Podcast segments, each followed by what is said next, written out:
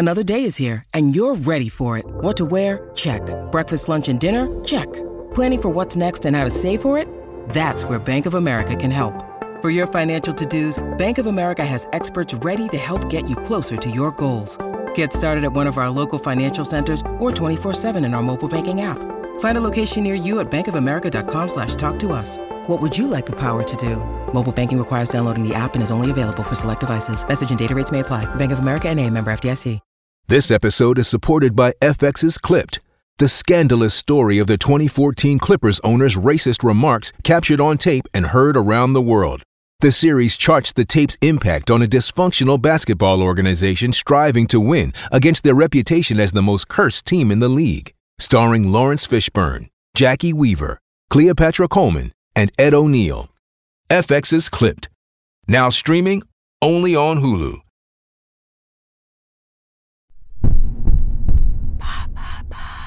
Quelles sont les affiches de films les plus scandaleuses?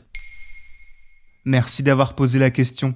De plus en plus, les films font face à une concurrence accrue et chaque semaine nous amène son lot de sorties. Entre les blockbusters, les films étrangers ou encore l'explosion des plateformes de VOD, il est difficile pour un nouveau film de se démarquer. En dehors de son casting, du scénario ou encore de la publicité qui est faite autour, le premier moyen d'expression d'une nouvelle œuvre au cinéma reste son affiche. Parfois sobre ou souvent très travaillée, elle met en avant une star, un titre choc ou encore une date de sortie. Mais certaines affiches provoquent parfois, volontairement ou non, de véritables scandales. J'imagine que des affiches retouchées ont pu créer le scandale, non? L'affiche du film Blonde et plus blonde, sorti en 2007, met en scène Pamela Anderson et Denise Richard dans une tenue rose, avec une scène en arrière-plan mettant en avant certaines catastrophes dont on imagine les deux femmes responsables.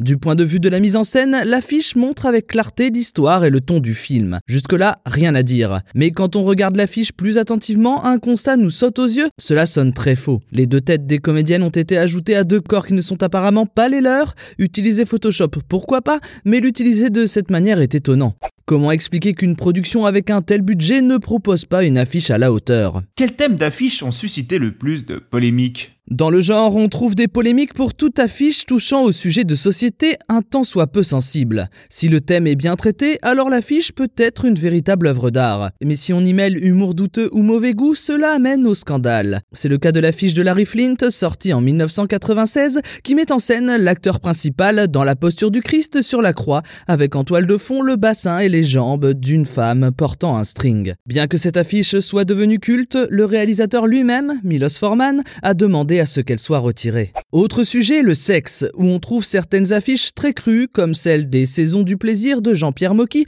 représentant les sexes masculins et féminins sous forme de champignons et de poires, ou encore celle des lois de l'attraction, où plusieurs couples d'ours en peluche copulent.